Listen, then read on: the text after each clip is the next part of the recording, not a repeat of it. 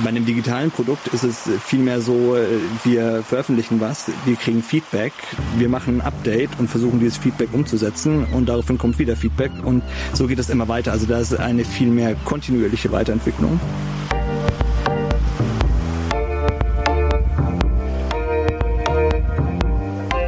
Als Produktmanager hat man so die Ehre, aber auch die Pflicht so gesehen, sich um ein Produkt speziell zu kümmern.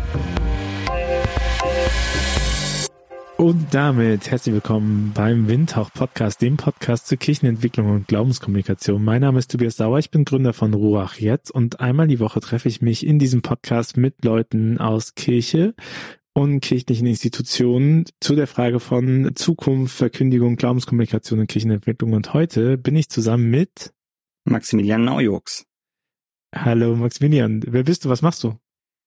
Ich bin Produktmanager bei der Deutschen Bibelgesellschaft, bin dort seit 2019 tätig und habe da so ein bisschen so einen verschlängelten Weg hingenommen. Bin eigentlich Diakon, habe lange als Jugendreferent gearbeitet, parallel viele Videos produziert für Unternehmen oder mit Jugendlichen zusammen. Und bin dann als äh, Projektreferent für die Con-App zur Bibelgesellschaft gekommen, also eine App für die Konfi-Arbeit. Jetzt ist hier so Produktmanager ist nicht so die etablierteste Produktbe äh, Produktbezeichnung, etablierteste Jobbezeichnung im kirchlichen Raum, oder? Nein, also ich kenne niemanden im kirchlichen äh, Arbeitsfeld, der genau diese gleiche Jobbezeichnung hat. Ich müsste auch überlegen, also ich kenne irgendwie Projektreferenten und Referentinnen, aber Leute, die sich wirklich um Produkte kümmern, habe ich jetzt weniger. Aber äh, sag du mal, du bist da vielleicht mehr drin. Was macht eigentlich ein Produktmanager? Als äh, Produktmanager hat man so die Ehre, aber auch die Pflicht so gesehen, sich um ein Produkt speziell zu kümmern. Und ich glaube, deswegen gibt's das auch vielleicht nicht so viel, weil das oft eben dann noch viele andere Aufgaben dazukommen. Also ich habe auch noch ein paar Aufgaben nebenher, aber mein Fokus ist immer so gesehen spezielle Produkte zu betreuen und zu begleiten und zu schauen, dass die gelingen. Und dabei habe ich eigentlich immer auch so die, die, den spannenden Hut auf, nämlich so ein bisschen auch Anwalt der Nutzenden dabei zu sein. Das heißt aber, Produktmanager brauchst du schon eine Liebe für, für das, was da vor dir ist, weil du sehr viel und sehr kleinteilig daran arbeiten musst, oder? Also man sollte auf alle Fälle das, wofür man sich da einsetzt, irgendwie für gut befinden und für sinnvoll erachten. Man muss nicht unbedingt äh, der Detailverliebteste sein. Ich würde ich auch nicht sagen, dass ich das in allen Dingen bin. Es gibt Dinge, da achte ich sehr auf die Details. Aber es gibt auch Dinge, wo ich dann als Produktmanager eher den Job habe, mir die Leute zu suchen, die denn da wirklich die Expertise haben, sich um dann die Details und die Umsetzung und so so zu kümmern, dass sie dann wirklich dann auch auch gut ist. Also ein Produktmanager koordiniert die Arbeit, das höre ich raus. Ja. Ein Produktmanager ist äh, oder Produktmanagerin ist Anwalt der NutzerInnen.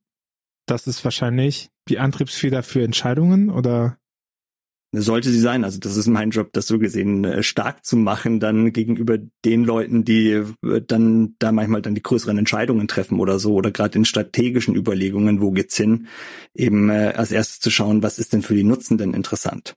Mhm. Und dann zu versuchen, von den Rahmenbedingungen, die man hat, irgendwie das Beste dann auch rauszuholen. Mhm. Und dann wahrscheinlich, auf was achtet ein Produktmanager noch? Wo, welche Aufgabengebiete sind da noch drin? Ich schaue schon auch drauf, dass eben das Produkt dann zu den Leuten kommt. Also ich bin jetzt nicht derjenige, der das Marketing dann im Detail eben umsetzt. Da gibt's Leute, die können das besser und so, aber gerade von der Perspektive her, dass ich mich als Produktmanager damit beschäftige, was wollen denn die Leute überhaupt? Wo sind die unterwegs? Was äh, beschäftigt die in der Hinsicht oder so? Bin ich natürlich der, der da ganz eng an dieser Schnittstelle arbeitet und äh, ähm, die Infos, die ich habe, natürlich auch in diese Richtung weitergeben kann, damit das dann auch wirklich dort landet und eingesetzt wird, äh, wo es eingesetzt werden soll und wo es gebraucht wird.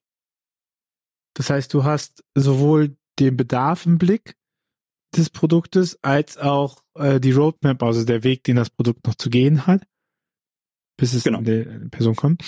Und wahrscheinlich damit einhergehend auch die Ressourcen, die diesem Produkt noch zur Verfügung stehen oder zur Verfügung stehen müssten, Genau, sowas habe ich im Blick und versuche dann natürlich das Bestmögliche dann immer rauszuholen.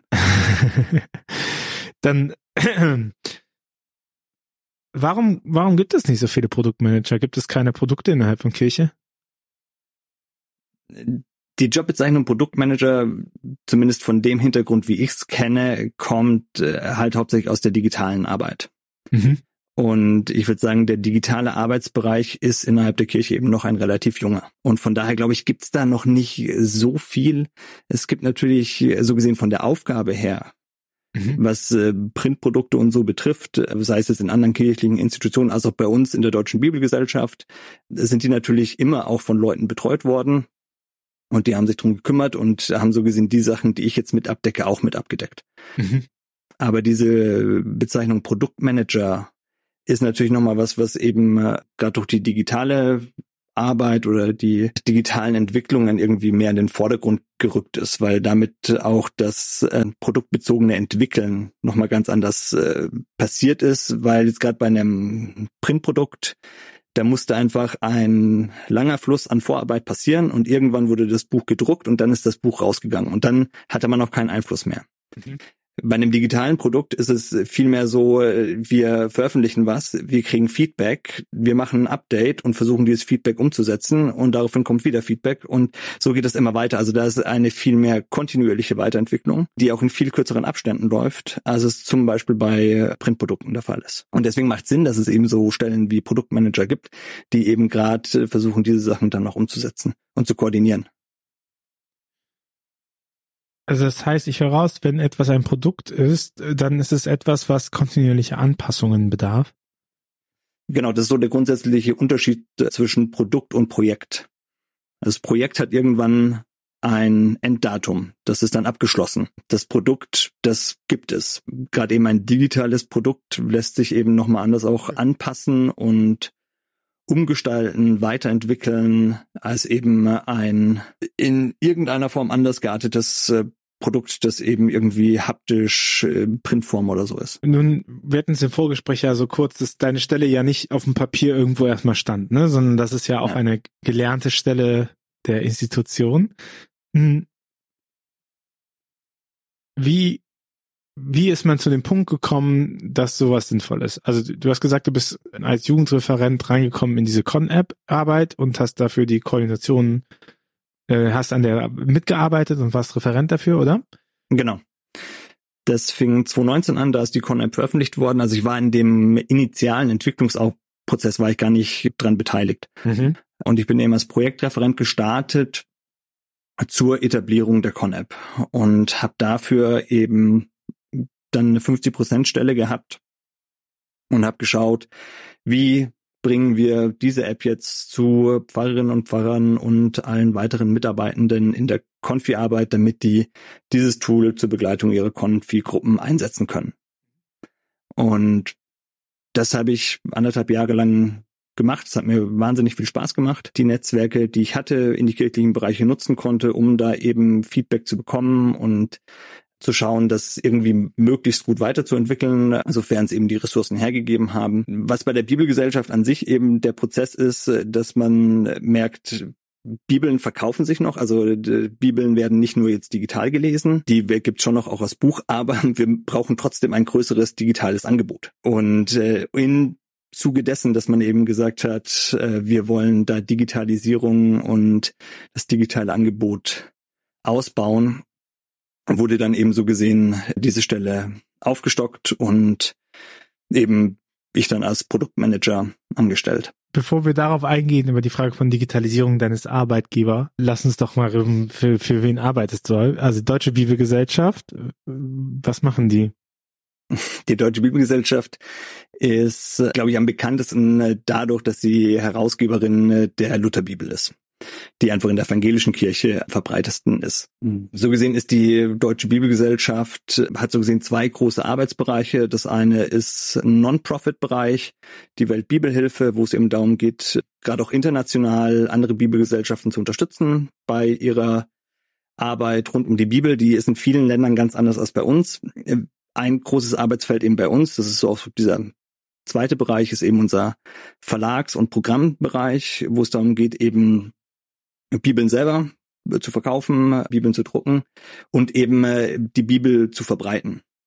Also unsere Aufgabe lässt sich so in drei Stichworten ganz gut beschreiben. Bibelübersetzung haben wir eben verschiedene im Portfolio, gerade so am prominentesten äh, Luther und die Basisbibel.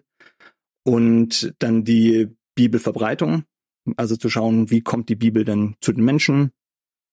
Und dann die Bibelerschließung auch. Also wie können wir Menschen unterstützen, die Bibel zu lesen, zu verstehen, sie einzusetzen in den unterschiedlichen Kontexten in Kirche, Schule, Gemeinde. Und wo braucht es Digitalisierungsnachholbedarf?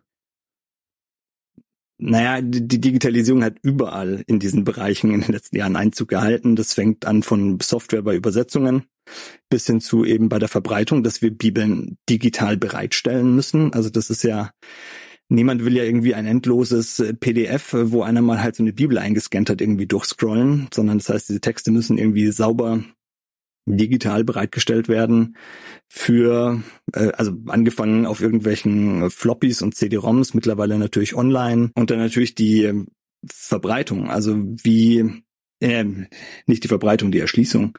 Also welches Zusatzmaterial gibt es auch zur Bibel in Form von Erklärvideos oder Podcasts. Ähm, also wo, wo kann die Bibel da im Leben der Menschen andocken und wo können wir ihnen da helfen, auch über Zusatzangebote wie das wissenschaftliche Bibellexikon oder so helfen, die Bibel zu verstehen.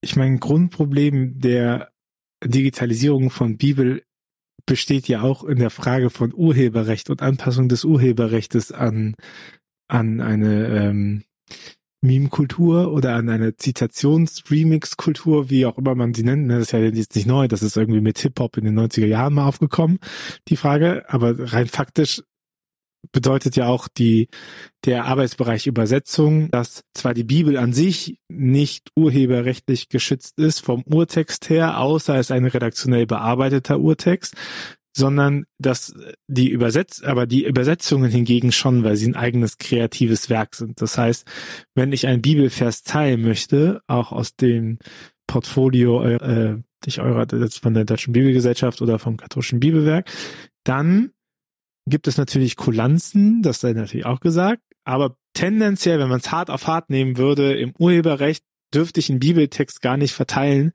online, weil ich daran gar nicht die Rechte habe.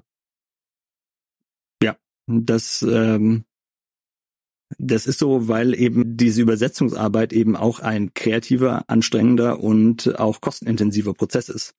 Und natürlich gerade über größere Lizenzen. Also es gibt wirklich, wenn es jetzt darum geht, dass jemand für irgendeinen cooles Projekt da Bibeltexte oder so braucht, ähm, dann äh, versuchen wir das natürlich auch möglich zu machen, weil wir haben ja auch ein Interesse daran, dass die Bibel zu den Menschen kommt. Also von daher versuchen wir da möglichst wenig Steine den Leuten in den Weg zu legen. Gleichzeitig ist es so, dass wir das jetzt auch nicht irgendwie frei in die Welt hinaus äh, können, weil dann haben wir keine Grundlage, um das irgendwie dann auch zu aktualisieren und ähm, weiterzuentwickeln. Also ich möchte aus der Vollständigkeit halt auch sagen, wir haben auch schon in unseren Projekten davon profitiert dass die Deutsche Bibelgesellschaft kostenlos Lizenzen für kleinere Verse rausgegeben hat. Ne? Also in der Praxis muss wahrscheinlich keiner, wir sind keine Juristen, aber muss wahrscheinlich keine Angst haben, verklagt zu werden, weil er die Bibel teilt online. Aber wenn man natürlich auf dem, auf den Punkt Erschließung, Verbreitung guckt, muss man ja sagen, dass dann ja, damit, wenn es rechtlich konform geht, alles ja von der Deutschen Bibelgesellschaft, was deren Übersetzung angeht, selber gebaut werden müssen. Ne? Also man kann nicht einfach sagen, hier, da habt ihr es, benutzt das mal in euren Apps. So, die Bibellese-Apps, die es gibt, mhm. die haben ja oft nicht die lizenzierten Ausgaben, weil ähm, dafür halt diese Gebühren anfallen würde. Das heißt, ihr müsst, wenn ihr eine Bibellese-App der Basisbibel haben wollt, müsst ihr die wahrscheinlich selber rausgeben oder eure Lizenz verschenken. Ja, also es gibt Projekte, die, die, die lizenzieren eben auch unsere Texte. Zu welchen Konditionen oder so, das kann ich jetzt nicht sagen. Das äh, mhm. ist nicht meine Abteilung. Aber eben, wenn wir natürlich eben wollen äh, und da auch manche Sachen jetzt eben mehr bei uns haben wollen oder so, müssen wir dafür auch Sachen bauen und entwickeln. Mhm. Also als bestes Beispiel kann man da die Conep anführen. Also das ist ein Beispiel, wo eben äh, da, da, da kam der initiale Funke jetzt gar nicht von uns, sondern von einem Pfarrer, der sagte, also die Konfis vergessen dieses dicke Buch äh, ständig zu Hause.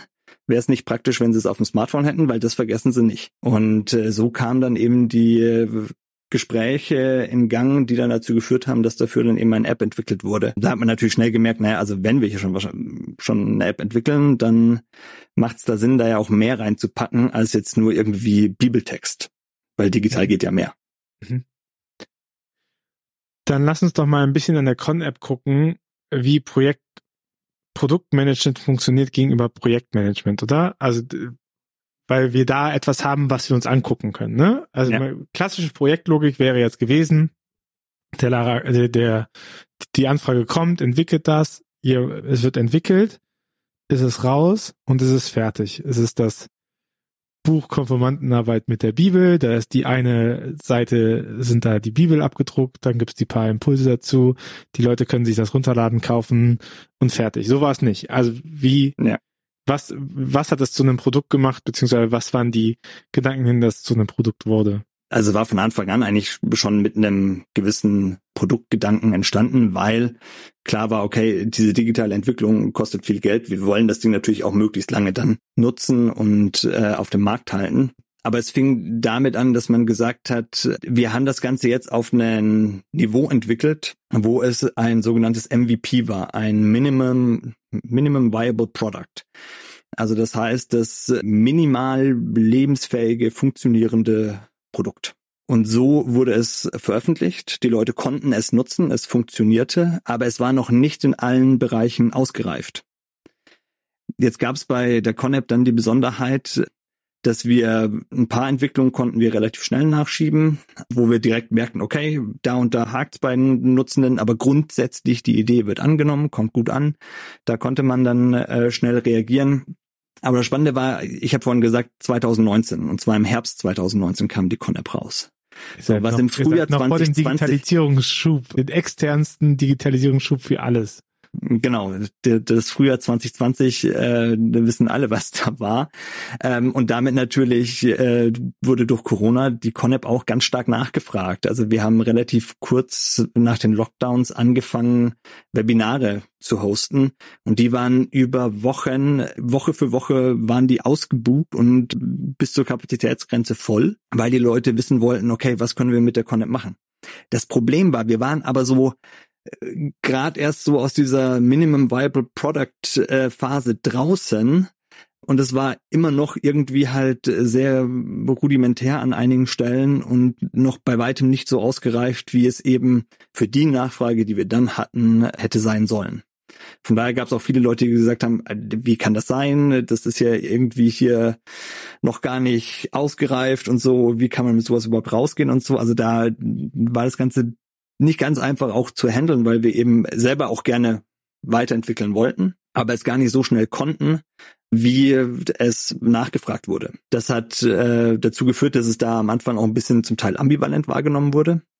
Aber grundsätzlich hat diese Nachfrage uns eben auch ermöglicht, gerade gegenüber den Kirchen und so, die dieses Projekt ja finanzieren, zu argumentieren, also hier muss jetzt investiert werden. Und das Tolle war, für bei vielen hat es dann auch gezogen, auch wenn es nicht ganz einfach war, weil einfach die Finanzierung über viele verschiedene Landeskirchen sehr unterschiedliche Anforderungen hat.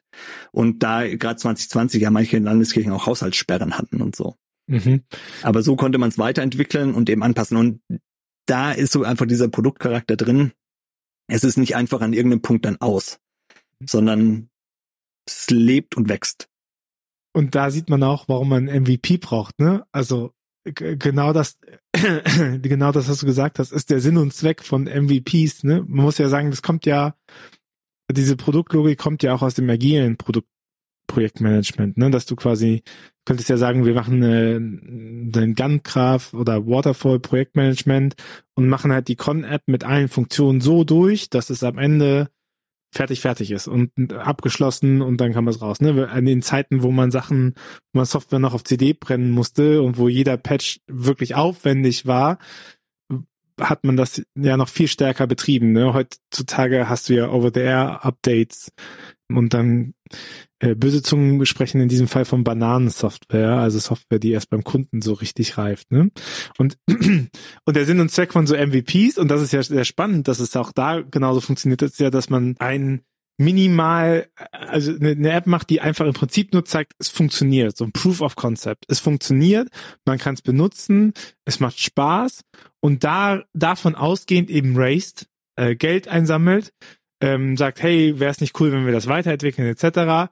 Und dann dementsprechend die, Entwick äh, die Entwicklung, die, die, die fertige Entwicklung, die Ausentwicklung bezahlen lässt. So. Und das, das äh, finde ich faszinierend zu hören, dass es genauso geklappt hat. Also, dass man halt sagen konnte, schaut mal, das funktioniert. So, wir arbeiten da nicht an irgendeinem Luftschloss, sondern wir haben hier schon was, äh, was, was prinzipiell fertig ist. Und bevor ihr jetzt bitte alle anfangen, eine eigene Confi-App zu bauen, das, mhm. wir wissen, seien wir ehrlich, wenn dann sowas passiert, dann äh, hier, hier habt ihr es mal zum Anschauen. Ja, und so geht's auch immer weiter. Also es, äh, also klar, man hat dann irgendwann so diesen Level erreicht, wo man sagt, okay, das hat jetzt auch eine gewisse Verbreitung. Also da gibt's auch dann immer so einen kleinen Gap dann in der Produktverbreitung, wenn man so merkt, okay, so die Early Adopters, so die Leute, die als erstes sich auf sowas draufstürzen, die da einfach richtig nerdig unterwegs sind, das einfach alles ausprobieren, was da irgendwie neu auf den Markt kommt. Wenn es bei denen nicht zündet, dann äh, ist es auch schnell wieder vom Markt so ein Produkt, sondern man muss dann eben weiterkommen und dann so die Early Majority oder so, so die erste Mehrheitsmasse dann erreichen. Da war für uns bei der Conep natürlich ein Stück weit Corona dann auch hilfreich, weil das da einfach nochmal eine Nachfrage generiert hat. Gleichzeitig hat es eben da am Anfang so ein bisschen auch so zum Knirschen geführt, weil wir einfach nicht so schnell weiterentwickeln konnten, wie es dann eben nachgefragt war. Und äh, was sind so die Milestones, an denen sich die Con-App entlanghangelt. Also äh, man man optimiert ja oft so auf KPIs, ne? Also auf, auf Kennzahlen, wo man sagt, wir wollen X NutzerInnen erreichen, wir wollen X Anzahl von Inhalten erreichen. Also so irgendwas, womit man den, den, den, den, den, Fortschritt weiter erkunden kann. Das ist, ein Projekt ist irgendwann abgeschlossen, dann weiß man, ach, guck mal, jetzt gleich haben wir es geschafft, hier ist die Veranstaltung. Wenn ein Produkt nicht abgeschlossen ist, muss man ja andere Orientierung dafür schaffen, dass man sagt, der Max, der arbeitet auch äh, oder so, ne? Also ja. Netter gesprochen natürlich, oder wir sehen halt, dass sich unsere Arbeit auszeichnet und so. Das ist bei der Con-App äh, von Anfang an ein bisschen schwierig gewesen, weil wir haben ja als Zielgruppe 14 oder, oder 13, 14-jährige Jugendliche oder als mhm. Kernzielgruppe. Die Con-App kann auch noch darüber hinaus äh, verwendet werden, aber eben äh, Hauptfokus ist die Konfi-Arbeit. Jetzt haben wir bei 13, 14-jährigen Jugendlichen, sind die natürlich minderjährig und äh, Datenschutz ist in der Kirche sehr wichtig. Das heißt, wir haben bei der Conep kein Tracking oder keine Analyse. Das heißt, wir haben kaum Daten, auf denen wir wirklich saubere KPIs definieren können. Mhm. Von daher haben wir das auch nie wirklich getan, sondern wir haben äh, gewisse Kennzahlen schon. Aber ihr wisst zum Beispiel, wie viele Gemeinden einsetzen, oder? Oder wie viele? Genau. Also das sind so die Zahlen, auf die gucken wir. Wir haben aktuell knapp über 4000 Institutionen, die bei uns registriert sind. Eine andere Kennzahl ist das, wie viele Teilnehmende. Also da, da haben wir so gesehen nur die kumulierte Masse einfach. Wie viele Nutzende haben sich auf der App, ähm, auf dem Smartphone mit einer Gruppe verbunden. Und eine andere Zahl ist, wie viele Push-Notifications werden monatlich generiert. So, das sind äh, Zahlen, die sind total weit. Da haben wir nichts Personenbezogenes dabei. Aber daran können wir so ein bisschen sehen, okay, wie entwickelt sich's gerade? Haben wir gerade einen starken Zuwachs? Oder wir sehen jedes Jahr im Mai, Juni, Juli, wenn mhm. die Konfirmationen halt rum sind, geht's bisschen nach unten. Hingegen dann so nach dem Sommer wieder bisschen nach oben. Mhm. Wir sehen anhand der Push-Notifications, was sind die Monate, in denen besonders viel über die Connect gearbeitet wird. Also zum Beispiel jetzt der Monat, der, der letzte Monat November ist immer so ein Monat, da passiert wahnsinnig viel. Im Dezember wieder nicht so viel, weil da sind die ganzen Weihnachtsveranstaltungen. Januar ist auch noch ruhig. Februar, März ist wieder ganz viel. Im April fangen die ersten Konfirmationen an, geht's wieder runter. So, also da darüber können wir so gewisse, haben wir so gewisse Indikatoren, also so gesehen sind es äh, KPIs, wobei wir da jetzt nie gen genaue Messwerte oder oder Messlatten angelegt haben, wo sie so darüber müssen wir jetzt oder so, mhm. weil gerade durch Corona, beziehungsweise jetzt auch das Ausklingen von Corona wieder, sich die Lage so stark verändert hat, dass die Vergleichbarkeit ganz schwierig ist. Viele sind halt wieder vor Ort gegangen, ne? Und dann geht das halt da wieder raus mit äh, solchen Angeboten. Aber es ist natürlich spannend, was bleibt, oder? Also welche. welche da merken wir auch jetzt gerade eben bei den Überlegungen, wie, wie geht's weiter? Mhm. Aktuell haben wir so ein bisschen haben oder, oder, oder haben dieses Jahr so eine Strategie-Review gemacht, wo wir gewisse Sachen aus der Strategie auch erstmal so auf Eis gelegt haben, weil wir gesagt haben, wir wissen nicht, ob das jetzt wirklich gebraucht werden würde sondern wir warten mhm. jetzt mal ab, wie entwickelt sich die Konten äh, für Arbeit auch jetzt so in den nächsten ein, zwei Jahren weiter. Nächstes Jahr im Frühjahr wird ja wieder eine große Konfi-Studie auch veröffentlicht. Schauen, welche Ergebnisse und Erkenntnisse gibt es denn daraus, um dann zu schauen, okay, was wären jetzt vielleicht nochmal Weiterentwicklungsschritte, die zu gehen sind. Im Hintergrund laufen trotzdem Sachen, weil sobald ein Betriebssystem sich updatet oder so, müssen wir technische Anpassungen vornehmen. Und wir versuchen auch so auf Nutzerrückmeldungen zu reagieren, Anpassungen vorzunehmen, ein bisschen zu optimieren. Also, dass es schon irgendwie eben lebendig bleibt, auch für den Nutzenden und, und dass er merkt, okay, da passiert was, weil sonst verschwinden digitale Produkte auch ganz schnell, wenn man das Gefühl hat, da passiert nichts mehr. Man weiß, jeder, der schon mal in etwas gearbeitet hat, weiß ja, dass auch solche Sachen, dass sobald Leute das nutzen und ernsthaft nutzen, es immer dafür führt, dass es Rückmeldungen gibt und etwas nicht passt.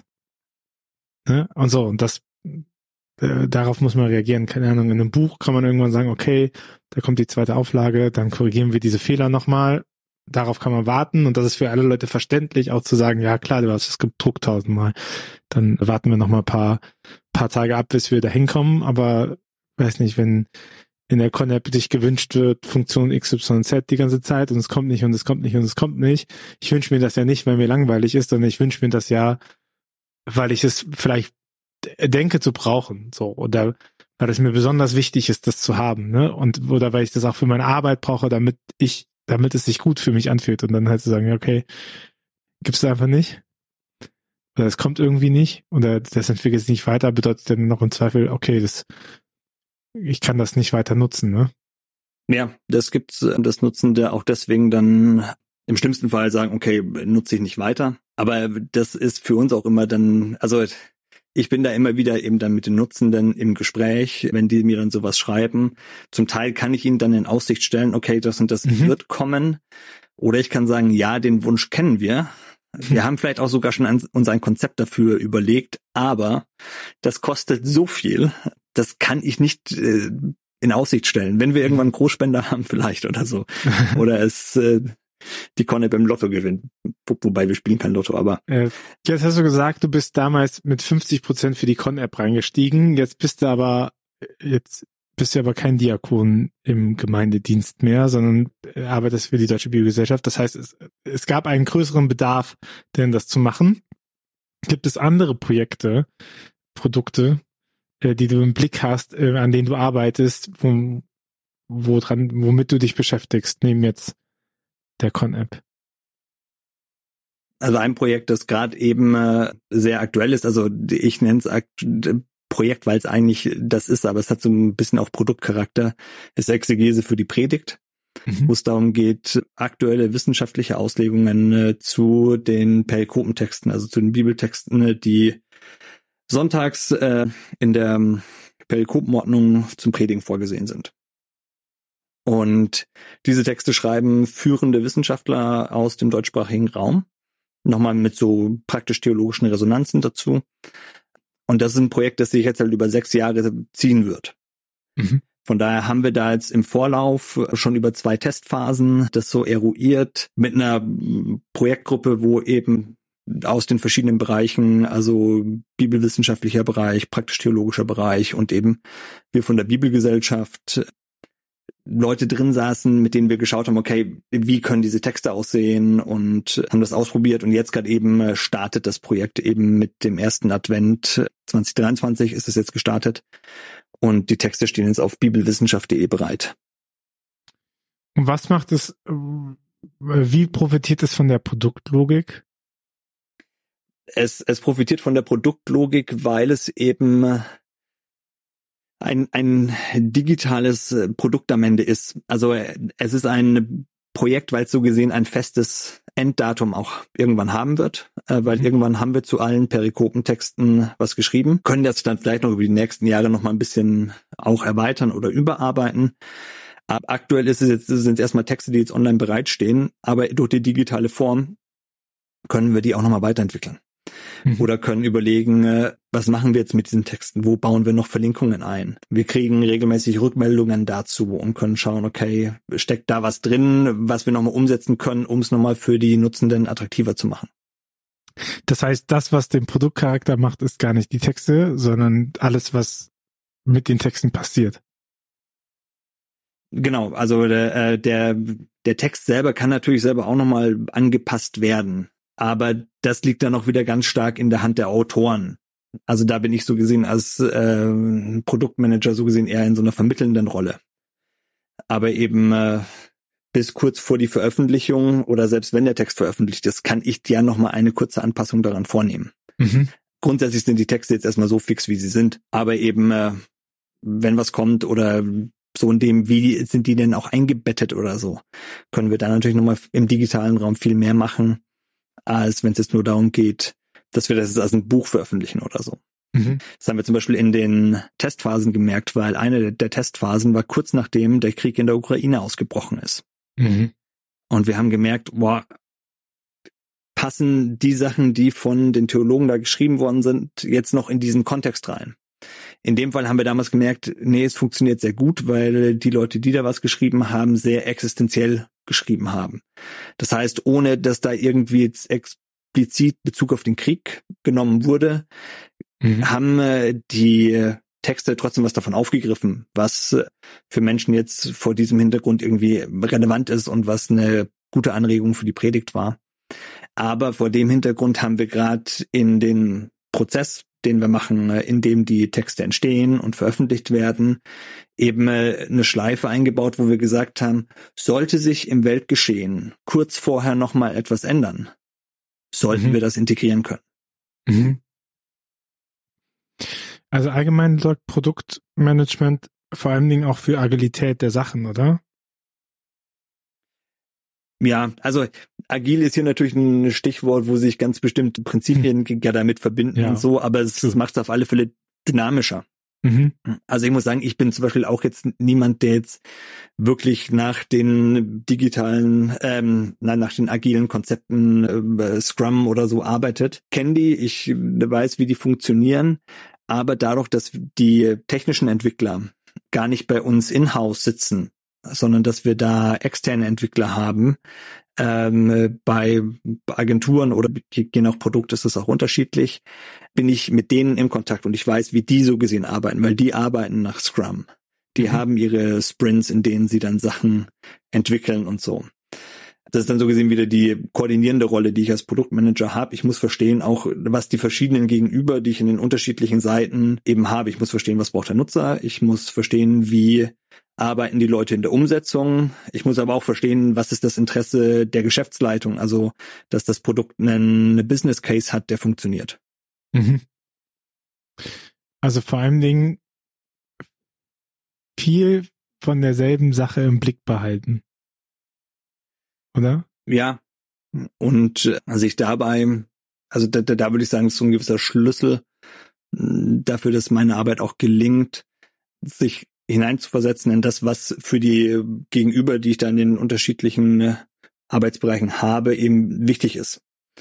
Und äh, zu versuchen, auch deren Sprache sprechen zu können. Und da würde ich sagen, ich bin ja nicht als Produktmanager ausgebildet, sondern ich bin ja Diakon. Ich habe äh, theologische und pädagogische Sachen gelernt. Ähm, aber eine der Sachen, die ich auch gelernt habe, auch gerade durch die Arbeit als Jugendreferent, ist eben so ein Stück, ist Empathie und mich auf unterschiedliche Menschen in unterschiedlichen Kontexten einzulassen. Und das würde ich sagen, ist so der Schlüssel, wo ich sage, dadurch, glaube ich, macht mir diese Arbeit auch Spaß und ich äh, würde auch sagen, dass ich sie halbwegs gut kann. Und deswegen klappt das und macht mir Spaß. Wenn du mit dieser Erfahrung, dass du ja eigentlich gar nicht Produktmanager bist, sondern äh, wie jeder andere auch in Kirche als kirchlicher Mitarbeiter irgendwie so ein bisschen äh, ausgebildet worden bist, äh, drauf guckst und wir festgestellt haben ganz am Anfang, dass Produktmanager jetzt nicht so weit verbreitet sind. innerhalb von Kirche. Wo würdest du sagen, an welchen Stellen wäre es denn nützlich, wenn man Produktmanager in so klassischer kirchlicher Arbeit etc. einsetzt? Wo würde Kirche davon profitieren? Das ist keine ganz einfache Frage, weil das kirchliche Arbeitsfeld sehr differenziert ist. Ähm, Hast du viel, viel Raum zum Antworten? ja, ich will jetzt nicht die ganzen einzelnen Arbeitsbereiche durchgehen, äh, weil da würde ich sicherlich auch viel zu viel übersehen. Aber ich denke mir, da, wo es wirklich darum geht, Produkte zu etablieren, Dienste zu bauen, die in den unterschiedlichen Kontexten eingesetzt werden, braucht es Leute, die sich wirklich darauf fokussieren können, diese Sachen weiterzuentwickeln, zu begleiten, zu gestalten. Und gerade da, wo es eben digitale Dienste sind. Und ich glaube, eine, eine der Schwierigkeiten, die ich da halt einfach in der Kirche auch sehe, was vielleicht auch diese Antwort mit schwierig macht, ist eben, weil es eben ein so vielseitiges System ist. Wir haben diese verschiedenen Landeskirchen, die unterschiedlicher nicht sein könnten. Dann haben wir übergeordnete Dachorganisationen, dann haben wir die verschiedenen kirchlichen äh, Dienste und dann haben wir die Gemeinden noch. Und an so vielen Stellen werden eben auch gerade in diesem Digitalisierungsprozess unterschiedliche Dienste eingesetzt. Und da ist dann eben auch die Schwierigkeit, ob es sich lohnt, dafür dann jemanden wirklich einzusetzen, wenn es dann eben nur ein digitales Tool ist für eine Landeskirche. Von daher so, das, was ich da manchmal strategisch überlege, da wünsche ich mir dann manchmal, wäre es nicht besser, es wäre zentralisierter, dass man äh, da eine Stelle hat und dadurch aber halt auch eine viel größere Nutzerschaft. Das würde, glaube ich, was äh, digitale Entwicklungen betrifft, das auf alle Fälle einfacher machen. Ich höre daraus, dass auch die Problematik ist, ein, ein Produktmanager erst dann einbauen zu können, wenn eben auch das Projekt groß genug ist und mit einer größeren Reichweite. Weil ich denke, an sich könnte ja auch der Sonntagsgottesdienst ist ja auch ein Produkt, das kommt immer, immer wieder. Man hat immer, immer wieder Leute, die reinkommen. Und auch da wäre es ja gar nicht so schlecht, wenn sich jemand mal hinsetzt und Ziele definiert und Milestones und neue Features oder so.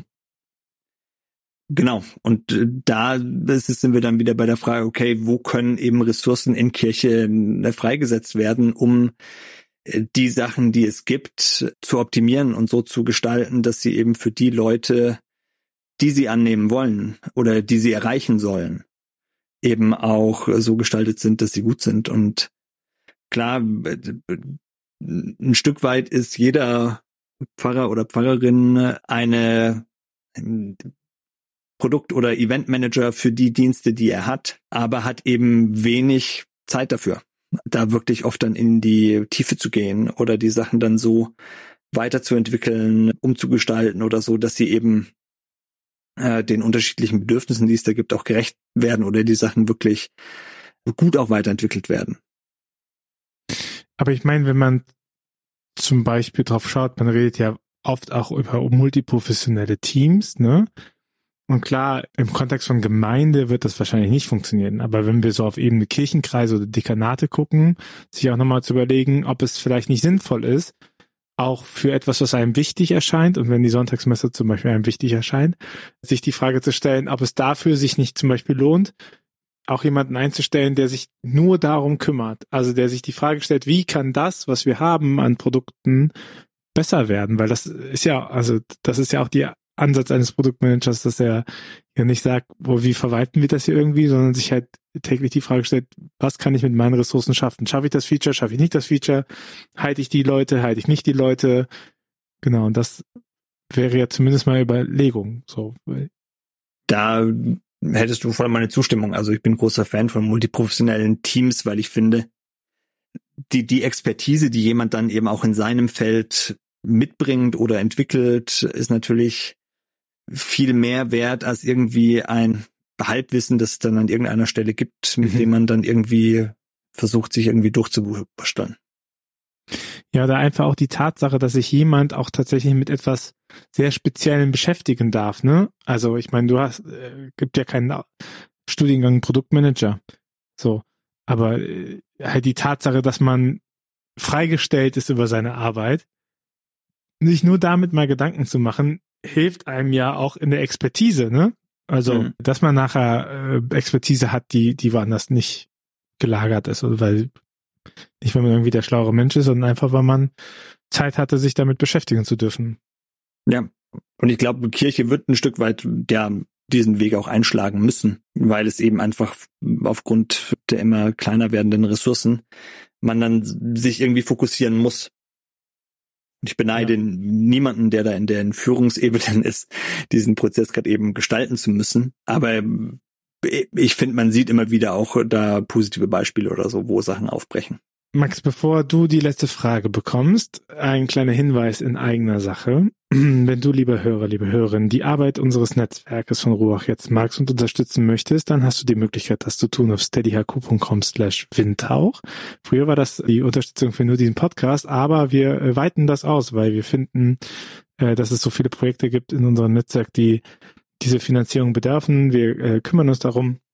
Und wenn du sagst, hey, das macht Spaß, sowohl diesen Podcast zu hören, als auch die anderen, wie ähm, zum Beispiel den Um Gottes Willen Podcast oder den von Jason Schöner Glauben oder auch allgemein die Arbeit im Netzwerk, dass wir versuchen, NetzwerkpartnerInnen dabei zu unterstützen, dass die Glaube und Spiritualität wieder als Ressource für die Menschen verfügbar machen, unterstützen magst, dann kannst du das tun auf steadyhq.com slash windhauch, äh, kannst du eine kleines ähm, Support-Abo abschließen. Äh, wir versuchen das auch irgendwie noch zu ignorieren, aber in erster Linie ist es halt Support für dieses Netzwerk und für unsere Arbeit und darüber würden wir uns sehr, sehr freuen. Ansonsten teil diesen Podcast weiter, empfehle uns, schau im Store vorbei, all das hilft uns, unsere Arbeit weiterhin äh, zu machen, auch 2024.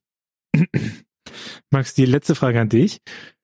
Was wünschst du dir von für eine Kirche der Zukunft? Ich wünsche mir eine Kirche der Zukunft, die den Menschen dient. So wie ich ähm, den Gott der Bibel erlebe, der immer auch versucht, eben für die Menschen da zu sein. Eine Kirche, die für die Menschen da ist, in digitaler und analoger Form. Vielen Dank. Vielen Dank auch äh, für den Einblick in deinen besonderen Beruf innerhalb der Kirche.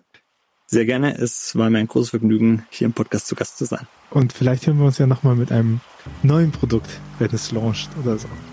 Bis dahin. Sehr gerne. Mach's gut. Bis dann. Ciao. Tschüss.